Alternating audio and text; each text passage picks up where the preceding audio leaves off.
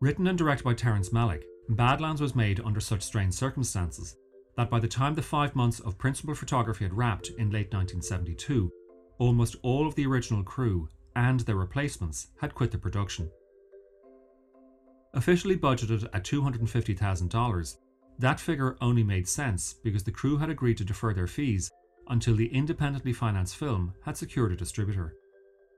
But problems arose as soon as the very first day because the crew immediately sensed that Malick, who was directing for the very first time, had no idea what he was doing.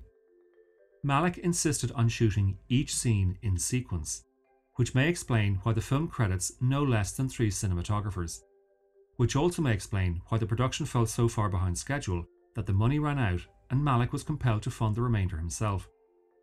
And when he finally made it to the editing suite, he spent 10 months wading through 2 million feet of footage. Despite these setbacks, Badlands was given the prestigious closing night slot at the 11th New York Film Festival, which means that the evening of October 13, 1973, saw one of the greatest debuts in American film history.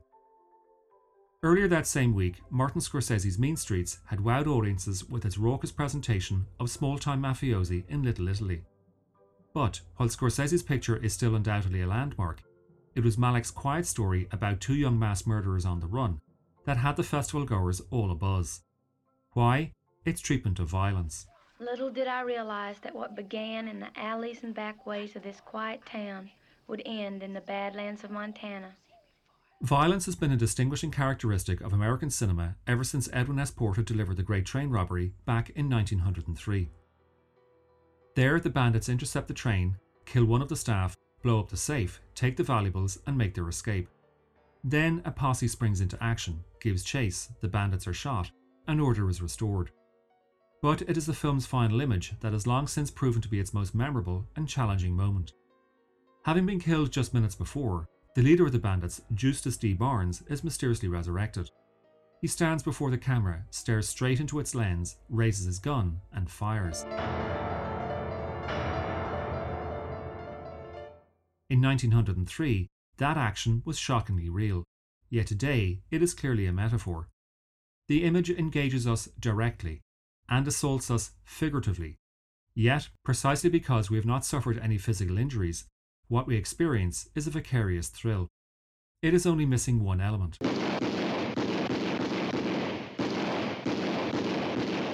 With the advent of sound in 1927, the blaze of gunfire intensified the thrill and what that delivered was a sensorial experience that excited filmmakers but deeply worried lawmakers. Which is why, on July 1, 1934, the Hays Code was drawn up with the express aim of severely restricting the depiction of violence on screen. It remained in place for over three decades, but by 1966, such were the changes coursing through American society that the code was regarded as obsolete. In its place came the current system of voluntary rating that not only eased the restrictions, but also radically changed Hollywood cinema. If they move, kill them. And the following years saw the release of Bonnie and Clyde, Night of the Living Dead, The Wild Bunch, The Honeymoon Killers, Dirty Harry, A Clockwork Orange, Straw Dogs, The Devils, The Last House on the Left, Walking Tall, and Death Wish. Each of those titles in their own way pushed the boundaries of screen violence. But while some of those titles were conscious enough to offer up self critiques, I was cured all right. Others exploited the new classifications to offer little more than depictions of cruelty. If he gets hurt, Mother, just hold still. Don't move. What do you want? Don't jive, Mother. You know what we want. Hey, Mother, look at the artiste doing his art. Ain't that beautiful, Mother? But no matter to which category those titles belong, the main problem faced by all of them was how to portray screen violence. Let us remind ourselves that films were originally called motion pictures, and the motion and furious energy that often comes with violence is not easy to neutralize on screen.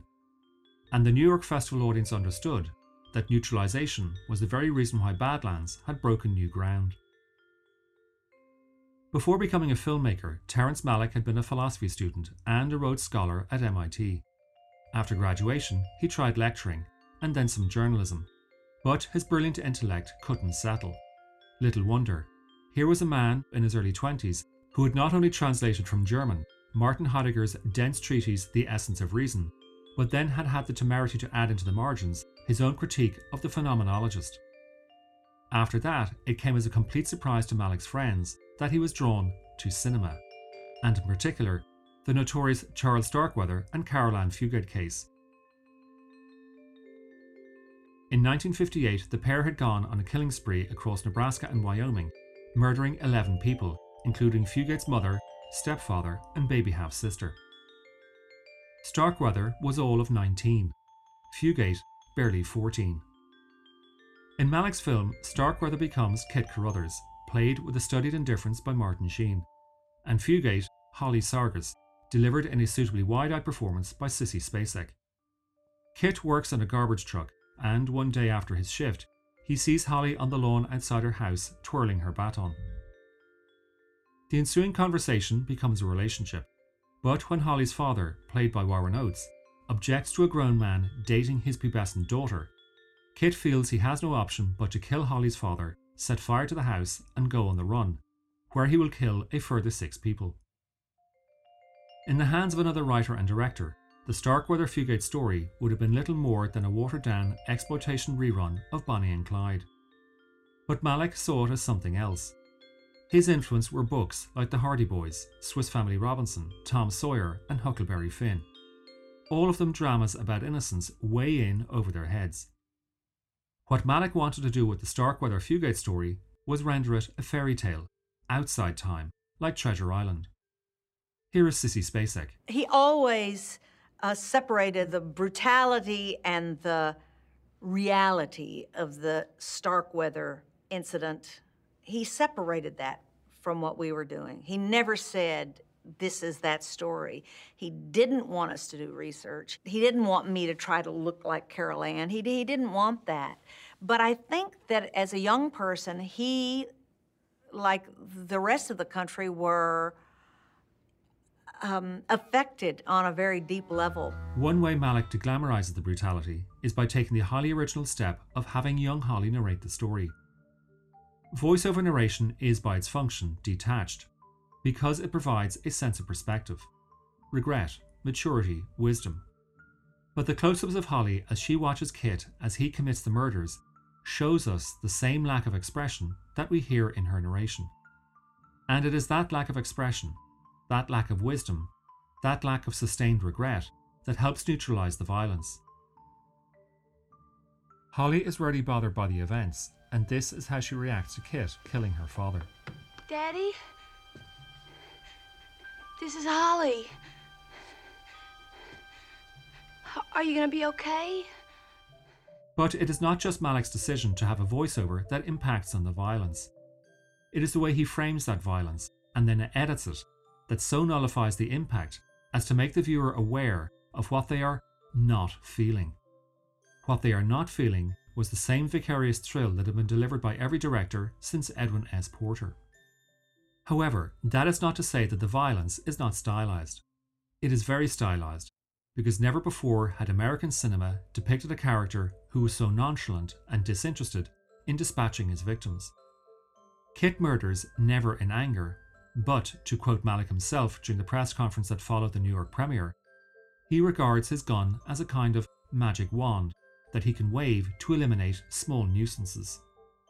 Here is Martin Sheen talking about what he made of Charles Starkweather. He, he projected this very, very disarming image.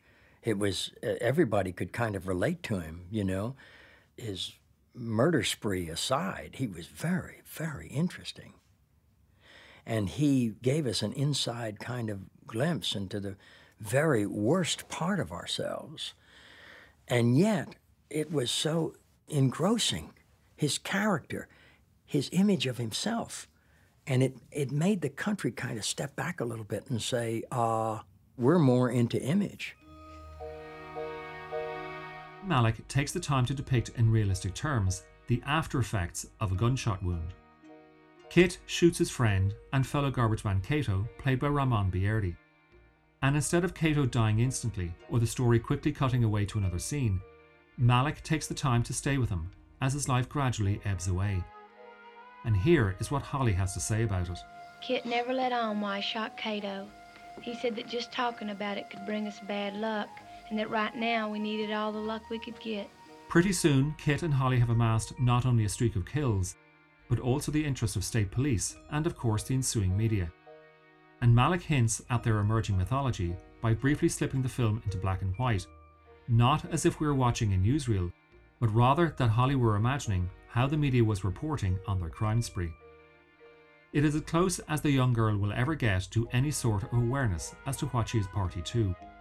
And as for Kit, this is about as profound as he ever gets. Try to keep an open mind. Try to understand the viewpoints of others. Consider the minority opinion. But try to get along with the majority of opinion once it's accepted. Instead, what Malick shows us are idyllic vistas through which our two young villains race on their way to commit more terrible deeds.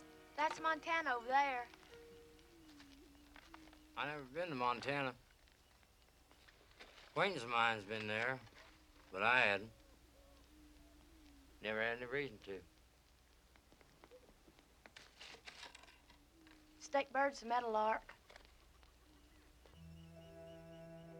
The flatlands of Montana and Wyoming are depicted as a modern day Eden, and Malick gently reinforces a religious reading by having Holly drape a blanket about her head as if she and Kit were Mary and Joseph taking flight into Egypt.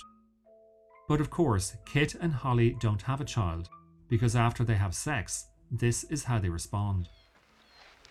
Did it go the way it's supposed to? Yeah. Is that all there is to it? Yeah.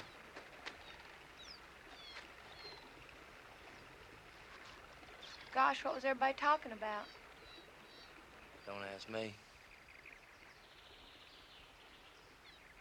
Well, I'm glad it's over. For a while, I was afraid I might die before it happened. Had a wreck or some deal like that.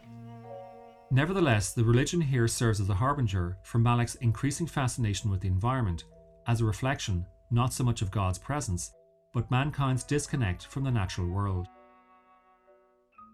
Kit and Holly build a treehouse, not to commune with the flora and the fauna, but rather as a place to hide from the law and set up their own utopia of two. Finally, as much as a departure Badland marked in depicting violence on screen, Malick's choice of music undercuts the crimes just as much. Just as Stanley Kubrick had done in 2001 and A Clockwork Orange, so too did Malick compile a soundtrack from established composers. In this case, Erik Satie, Carl Orff, and Gunild Keetman. Which is why, after Kit murders Holly's father and sets fire to the house, we get this.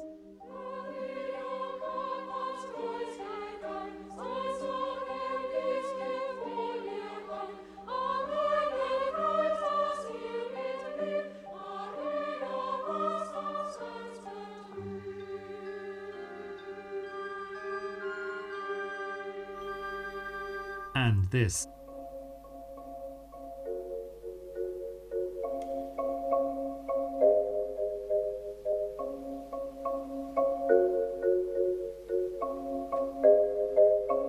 which of course Hans Zimmer reconfigured some 20 years later when Tony Scott commissioned him to score True Romance.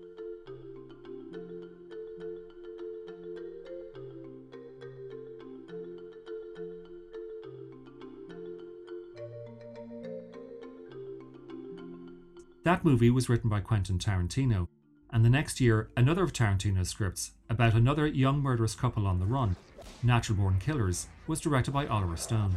I'm not gonna make it. I'm feel so cold. Gonna make it, Mal. Get mad. Just go get this stuff. Just go get the stuff then. Alright. That's well worth the watch. Just don't expect anything like Malick's neutralizing tone.